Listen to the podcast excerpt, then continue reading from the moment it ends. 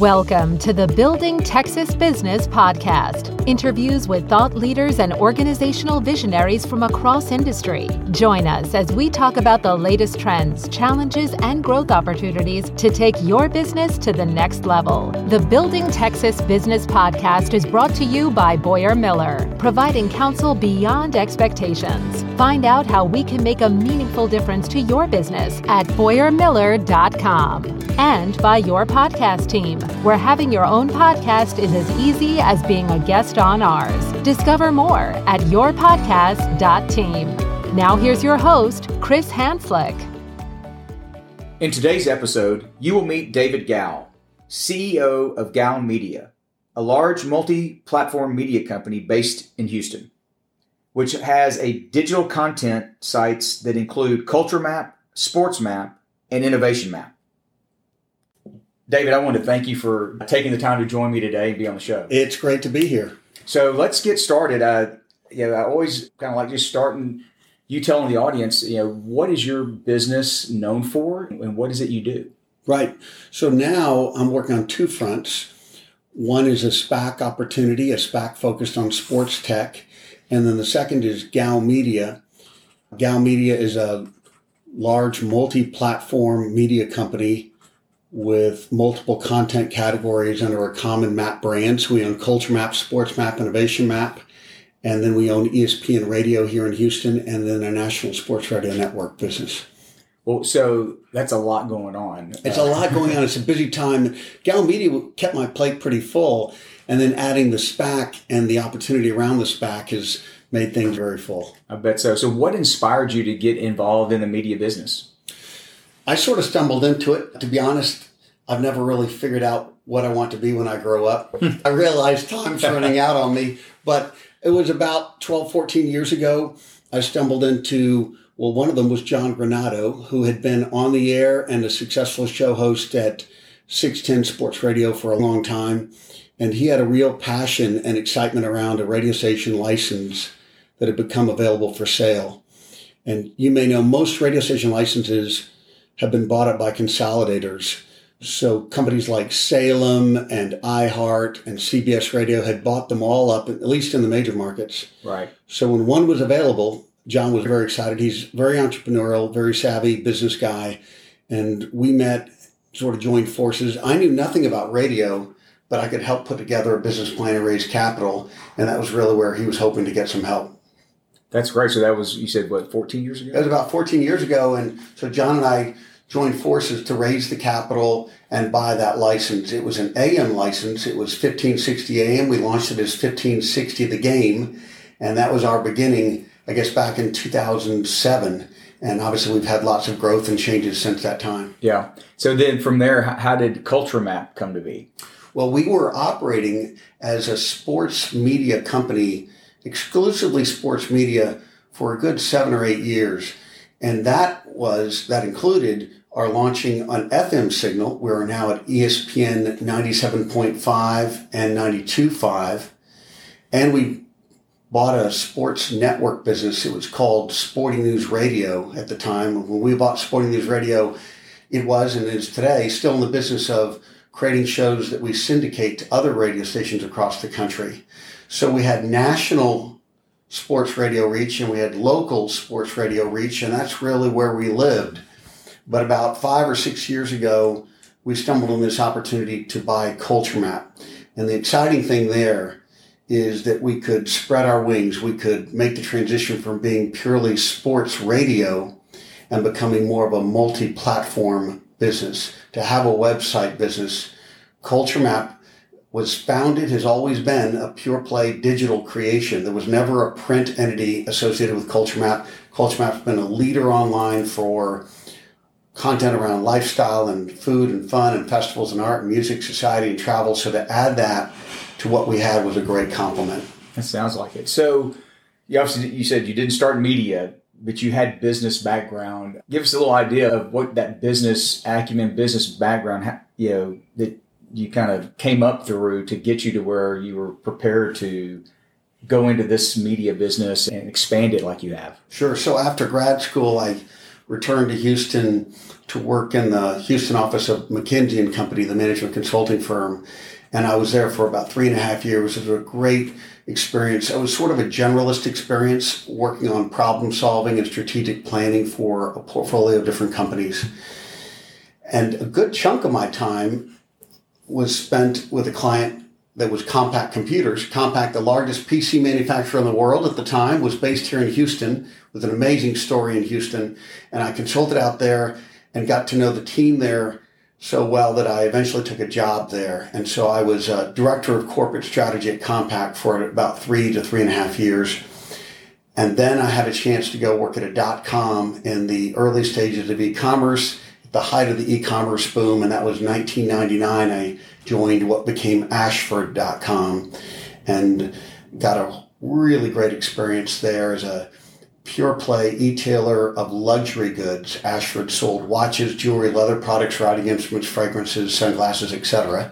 Okay. And we went public, had the crazy excitement of the e-commerce boom, and then the dot bomb that happened. Our share price went way up and way down, but it was a really great experience to be part of that company. So, I guess from taking that last one with Ashford, I mean, you had to have just a, I mean, a lifetime of learning in a short amount of time to, to help prepare you to what you do today. Well, it is interesting because at Ashford, I signed on as the chief financial officer of the company.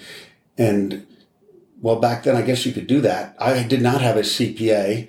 I was going to work hard to figure out what I needed to do to be the CFO of a publicly traded company. And I had a really good controller underneath me who filled in any knowledge gaps around accounting but it was a very exciting time to get to be the financial spokesperson for a company through the IPO roadshow and then ultimately as a public company. Okay. So, you know, going back to, you know, Gow Media, where you are now, what have been some of the key maybe elements, characteristics that you have um, implemented to, to build your team? Because you have to have a pretty significant, I would think, skilled team to, to manage all the different things that are going on at Gow Media. Well, that's true. And the amazing thing since we've been in Gow Media to highlight is how significantly media has changed. When we got into this business, Twitter really didn't exist. And when we would hire a show host from another radio station, how were we going to tell the world that we now had, say, Lance Zierlein on the air with John Granato? We were reuniting John and Lance. Well, how do you tell them? Well, the first time it happened, it was a slow road. And then more recent when it happened, we had Twitter to promote the fact. And Zierlein had built out thousands and thousands of Twitter followers so he could notify them that he made the change. So there's been a lot of change in media over the last 12 to 14 years. What we've had to do is look at where ad dollars are going. And though listenership on radio is still very solid and hasn't declined very much, the ad dollars have migrated from older media radio to newer media digital platforms like Culture Map and Sports Map and some of our websites. So that's been the big need is to build out those new media platforms where ad dollars are going. I guess the other thing that's we're highlighting in that is that it's also meant that we needed to spread our wings from thinking of creating radio content to be more multimedia content. Okay. And so we do things like audio content that goes out over radio, but it's also distributed via podcast as you're doing here. Right. We're also creating a lot more written word because we're creating written word for Culture Map, Sports Map, InnovationMap.com, all of our platforms, all of our websites, written word and then now video content. So if you go to sportsmap.com, you'll see John Granato doing a video take on SportsMap. And so to step back from when you talk about people, it's really notable. Someone like John Granato, someone who is normally or was a radio show host, now needs to think about being a multimedia content creator so Granato has the capacity to do audio content on radio. He can write and he does videos. And so we're really looking for people who are more multimedia talented. That makes sense. I guess kind of like the in baseball, the five tool player, right? That's right. Got to be versatile. Yes, and but in this case, the game changed. You can no longer just be that radio guy. You really have to be able to touch all the different kinds of media platforms. So you've got you know these various companies under the umbrella of Gow Media. What do you do as the CEO to try to promote a consistent company culture across the, those various platforms? To be honest, that's always a challenge. It's perpetual effort to get, say, legacy radio people to embrace digital and from some digital folks to embrace radio and to, to present ourselves to the market as one company. And that's been something that hasn't happened in a revolutionary way. It's been much more evolutionary. Sure. But we are today much better at when we talk about building a client solution for, say, their marketing needs. What we really want to avoid is going in front of a client and pushing a particular product, like here, client, take radio.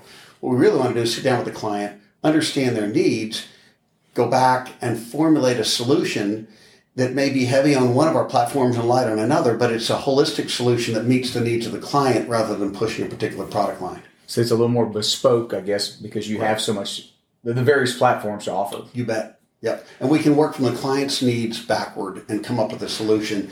The solutions we provide with Innovation Map are obviously very different than what we're doing on sports radio. Innovation Map, where clients are mostly B2B clients, they're uh, clients, law firms, accounting firms, corporations that want to get in front of other businesses and market their services. Well, that's the Innovation Map story. And so if we're, if we're meeting with a law firm or an accounting firm, we talk to them about Innovation Map. We're meeting with a B2C sports bar, well, then that's going to fit really neatly on ESPN 92.5. Sure. So uh, maybe just a little bit more about what Innovation Map is and does. You bet. So stepping back, we bought CultureMap five or six years ago. CultureMap, the leading online destination for lifestyle content. Next, we launched sportsmap.com, which just made perfect sense because we had all those sports voices in our building. We could have them come down the hall and create content for sportsmap.com. And sportsmap.com has become the leading online destination in Houston for sports content for Houston. And then the, after that, we launched innovationmap.com. And Innovation Map was born out of a lot of the city's efforts around building an, an ecosystems, creating entrepreneurial activity that would create the next wave of exponential growth in the city. And so we were working with the entity Houston Exponential on how to tell the city's story better. There was a common view that Houston had extraordinarily good attributes for entrepreneurialism, but we maybe didn't present or tell our story well enough. And part of the storytelling for Houston was to build a media outlet where the stories would all be placed. And so if the Greater Houston Partnership is talking to an entity, a company about considering moving to Houston, they can point to Innovation Map and say, look at this entrepreneurial ecosystem and all the stories we have there. And that's what we capture on Innovation Map. Oh, wow. That's, I love that. So yeah, just a, a one-stop resource for learning all you want to about Houston. You bet. And what it really does is it highlights that there are some extraordinary entrepreneurial stories happening in the city. And one notable thing is we did not call it startupmap.com, which we could have. It's innovation map. So what we wanted to capture was all the innovation that's happening with startups to be sure. And there's a tab for startups on innovation map. But in addition, a lot of innovation that's happening in the city is happening by big corporate. It's happening in places like the Texas Medical Center. And we wanted to be able to tell those stories. So uh, innovation as a headline is a larger umbrella for all kinds of activities happening across the ecosystem in Houston. Sure. So let's uh, talk about the last two years. Yes. Uh, you know, the pandemic and the effect it's had.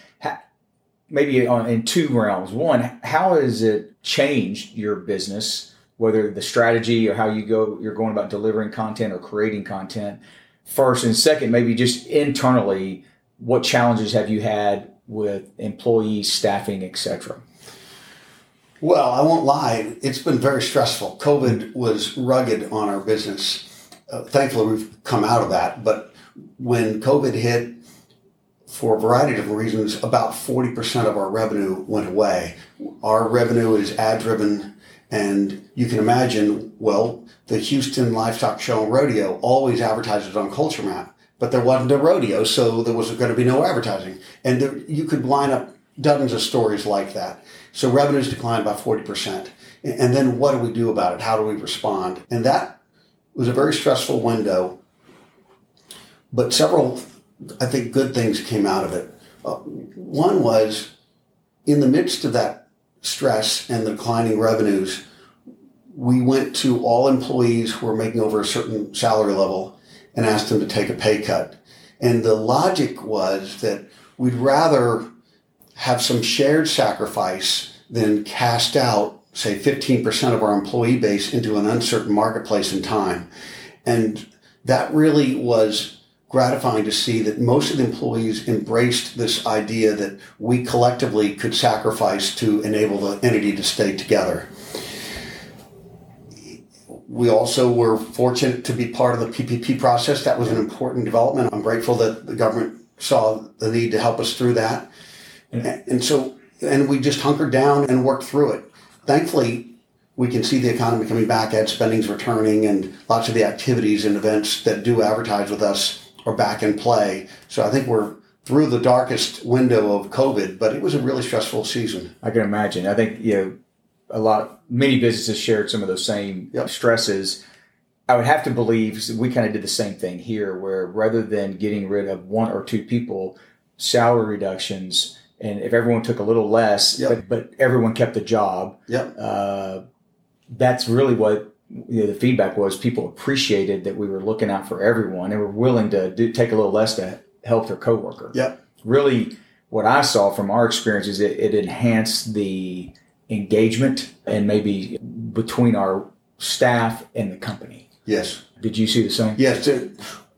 For those who got that vision, I think it was a unifying element.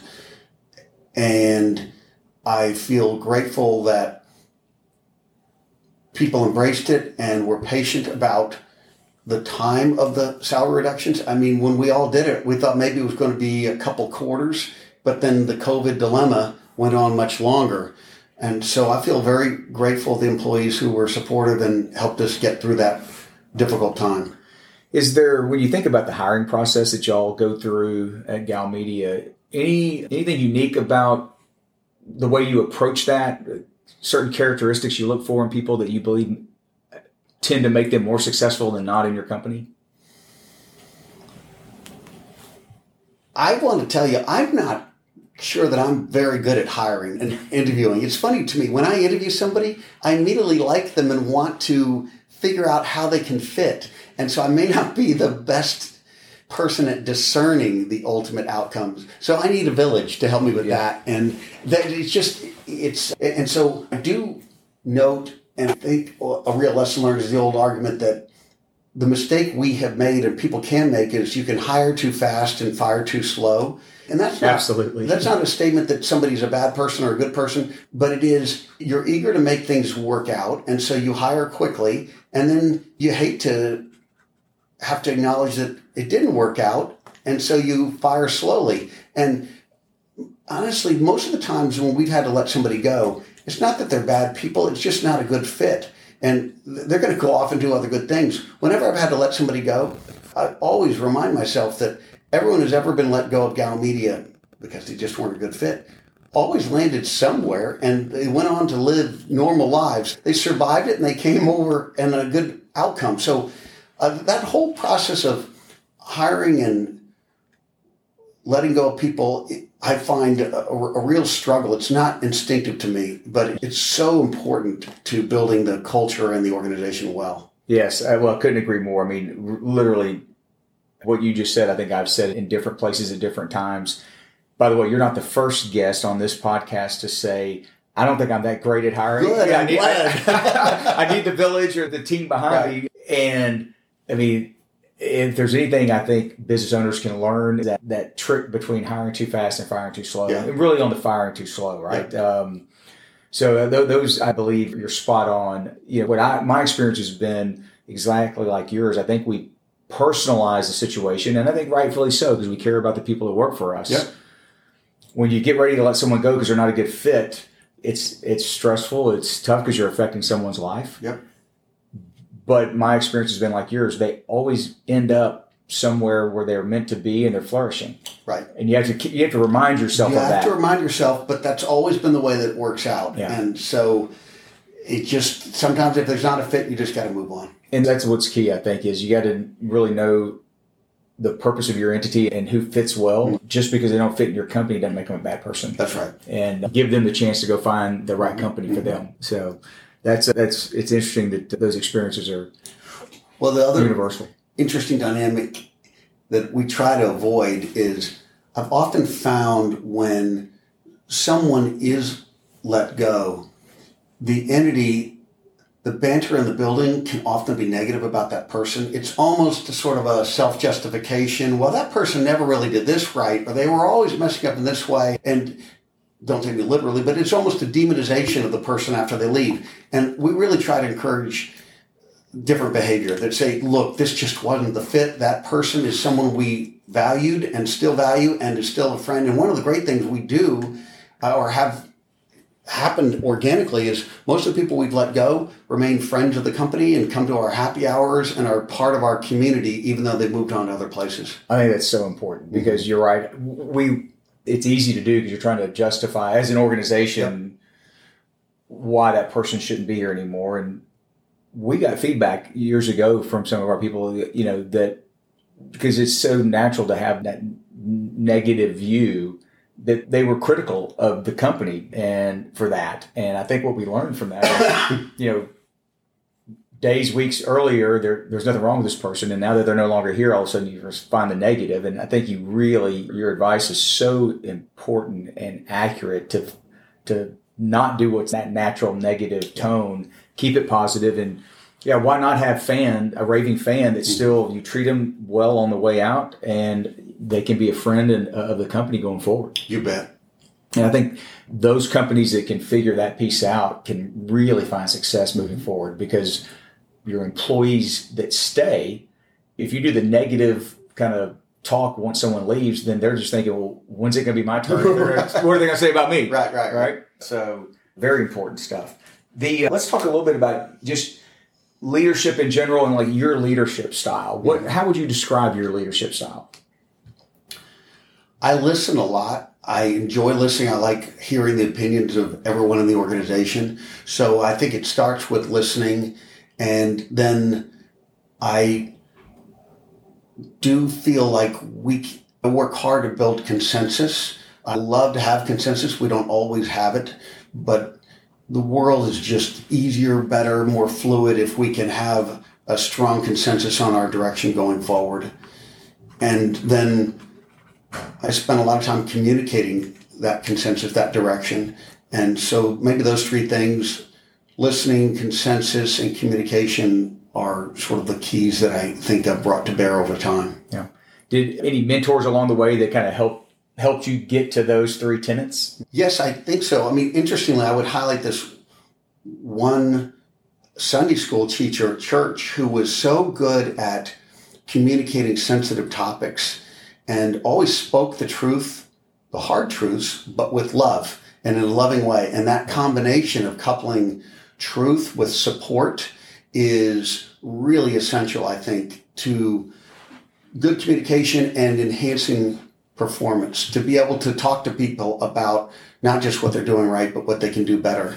And to speak that truth in a supportive way is, I think, a, a wonderful coupling if it can be captured right. I think, you- I think you're right. I mean, the, the being const- constructive, not just critical, Yep. right? Where someone sees the opportunity for growth as opposed to I'm a failure. Yes. And sometimes it's for the superior person that giving a review, it's more fun to talk about what someone's doing well. It's a little harder to say, here are the development needs. But when I look back on my career, the times that I grew the most professionally in terms of skills and development was when I was at places where they were very specific about the kinds of development they wanted me to experience, the things they wanted me to improve on. That kind of feedback I thought was very constructive and it really enhanced my growth by hearing that feedback. And I would assume in those same instances, you felt supported in in from the company and helping you achieve Yes. whatever that new development. That's right. They didn't just say go get that fixed and not and just turn me loose. Right. Right. There was ongoing ways and very specific ideas on how to develop the areas of need. So you obviously spread pretty thin, busy. What do you do to kind of stay on top of things now, whether it be you know, leadership attributes, uh, culture inside the company? You know, kind of what are some of the things that you do to stay sharp and stay on top of things? Well, you're assuming that I am staying on top of things. I'm working longer hours in this window when I've got both Gow Media and the SPAC. And really, the interesting thing about the SPAC is that it, I've got a tight timeline on it. The SPAC has a lifespan of 18 months, so I've got to find a company with whom we can do a combination in a short period of time. So that focus and that urgency has really pushed me to work harder, work longer, and make this an important season of work. Yeah. And I guess because of that, I guess you've got a team behind you at Gow Media that you've built that you know you can trust. Yes, and so what's interesting is I am working less on Gow Media today, or really over the last four to six months. I've been working less on Gow Media than I was, but the team is probably doing better without me. They're great. They have really stepped up and they recognize I've got this other initiative that is a distraction from Gow Media, but the you know I feel so good about the team and the way they have filled in any gaps of my being distracted by the SPAC. And the interesting the way the way we crafted the opportunity is, uh, you know, I'm CEO and chairman of Gow Media, and then I went off and did this SPAC, and I have lots of common investors between Gow Media and the SPAC, so that helps with any potential conflict. But then the other is that we took some of the founders units in the SPAC. And the founders units, of course, are, are the gold. The reason that people do SPACs is they have a chance to have shares in the ongoing entity. We took some of those founders units and allocated them to Gow Media. So that's sort of the SPAC's compensation to Gow Media for the use of my time. Oh, that's good. Very. Yeah, I was going to ask you about some of the things, and because that seems kind of innovative and different. Well, it addresses that conflict of interest of being spread between two entities. Yeah, and just you know, kind of thinking about innovation, you touched on it a little bit, but, going back to Gow Media, what are some of the things that you're working on at Gow Media to kind of be innovative and keep keep that competitive edge moving forward? So the work at Gow Media has really been on the content side, creating more types of media. I mean, video is really important now online, and we are doing that in large scale. We're creating lots of short form videos, and that's been a really great addition to what we're doing. And It's not just by putting it on our website, and of course, all the content we put on our own website. So on sportsmap.com, you can go see a video right now. But also taking that content and putting it out on other platforms to get in front of other audiences. So we'll push the video out onto Facebook, Twitter, Instagram, of course, mm-hmm. creates click throughs back. Sure. We also formed a YouTube channel. And so you go to YouTube and look at all the videos of SportsMap, for instance. And the point, I guess, is that it's important when we create content to push it out onto every possible platform to reach the highest possible audience. That sounds, yeah, we, I think we do a lot of the same where it, it always comes back to your website, Yes, right? yes. It's just more access points. That's right. So that's, and everything that I've read and been told by professionals like you is the difference that video makes, even if it's a short video clip, to get attention, readers' attention, to click and, you know, read more and go, you know, dig deep, deeper in your website. Well, and there are some platforms like Facebook, and they've been changing their algorithms, but there's some that will give bias to video. So if I share a video, it'll be much more likely to show up in the feeds of all of my followers if it's a video than if it's just written word. Interesting. Okay. Well, so you shared a lot. I mean, it, listeners out here are entrepreneurs, aspiring entrepreneurs, or business owners. What are a couple of takeaways based on your experience that you would want to share? Of you know, if you're about to start a company or just started a company, here are two things you got to keep in mind or avoid this thing. Any kind of tidbits that you could share to our listeners? Well, the first couple might sound negative, and I don't mean them to be so. No, that's- my father, who was a serial entrepreneur and ended up teaching a class on entrepreneurship at Rice used to always say that if an entrepreneur knew at the outset all the blood, sweat, and tears that was actually going to take to get that entrepreneurial endeavor going, he or she would probably run. So it's always harder than you think. And that's okay because you're passionately committed and that's part of the fun and the excitement of being in an entrepreneurial effort. The entrepreneurs, I guess the second thing, this might be that everybody, the language is, I want to be my own boss. And I actually feel like the entity is my boss. It, right. it, it's sort of a funny way that it works out. You, on the one hand, I'm my own boss, but on the other hand, I can never really escape, right? Exactly. When you're an entrepreneur, there's not as large a team around you to provide uh, support when you want to disappear for a week on a vacation. But right. those are the pain points of entrepreneurship, but the rewards are rich. You know, one of the things about entrepreneurship is that the highs are really high and the lows are really low. The motions and the swings are much more pronounced than working at a big corporation. And if you're constituted to ride those, that roller coaster, then I think entrepreneurship can be very fulfilling.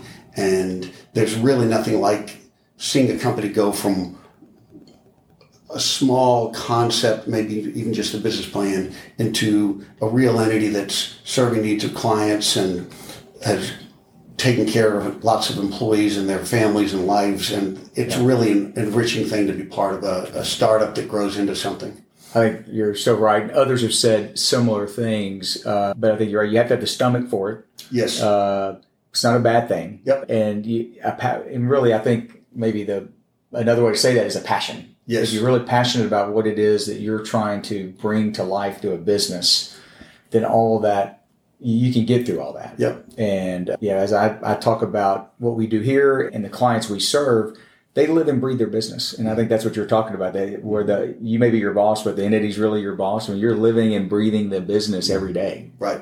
So, it's a full endeavor, no question. So let's uh, let's turn to a little bit, you know, get away from the business and talk uh, just on some fun things to close this out. You grew up here in Houston. Right? I did. What was your first job? My first job was delivering newspapers in the morning, early, early morning hours, back when there was that work where everyone was getting the newspaper. And then my second, in the afternoons, I would work outside a honey store wearing a bee costume, running around in the parking lot trying to wave people to come into our honey store. now, so, aren't you glad there wasn't social media then? yeah, thank goodness, because I don't think I looked very good in that bee costume. But the best thing about it, so the honey store was at the corner of Westheimer and Voss, high traffic, and it was heat of the summer. And they put this costume on me, and I was supposed to wave around with a sign and tell everybody to come into the honey store. But and but the, and the only saving thing about it was that the costume covered up my face. So nobody knew who I was. I was hidden behind the full okay. costume, and that certainly helped my cause. That's hilarious. That's great. So, was it the Post or the Chronicle? It was the Chronicle. Okay. And it was, at that time, I, I mean, we were delivering, I mean, I was delivering every day, and it was great. It was a fun, good job, and I really enjoyed that work. Although I didn't mind, I didn't like the early morning hours. I bet. So, okay, native Houstonian, Tex-Mex or barbecue? What's your preference? Tex-Mex. Okay. And then finally, but you made me think about that one. Well, it's a hard one. You'd be surprised. That's maybe the hardest question I asked on a podcast. Uh, right. The a lot of people want to hedge. Sure. So the okay, last question would be: if you could take a thirty day sabbatical, where would you go? What would you do?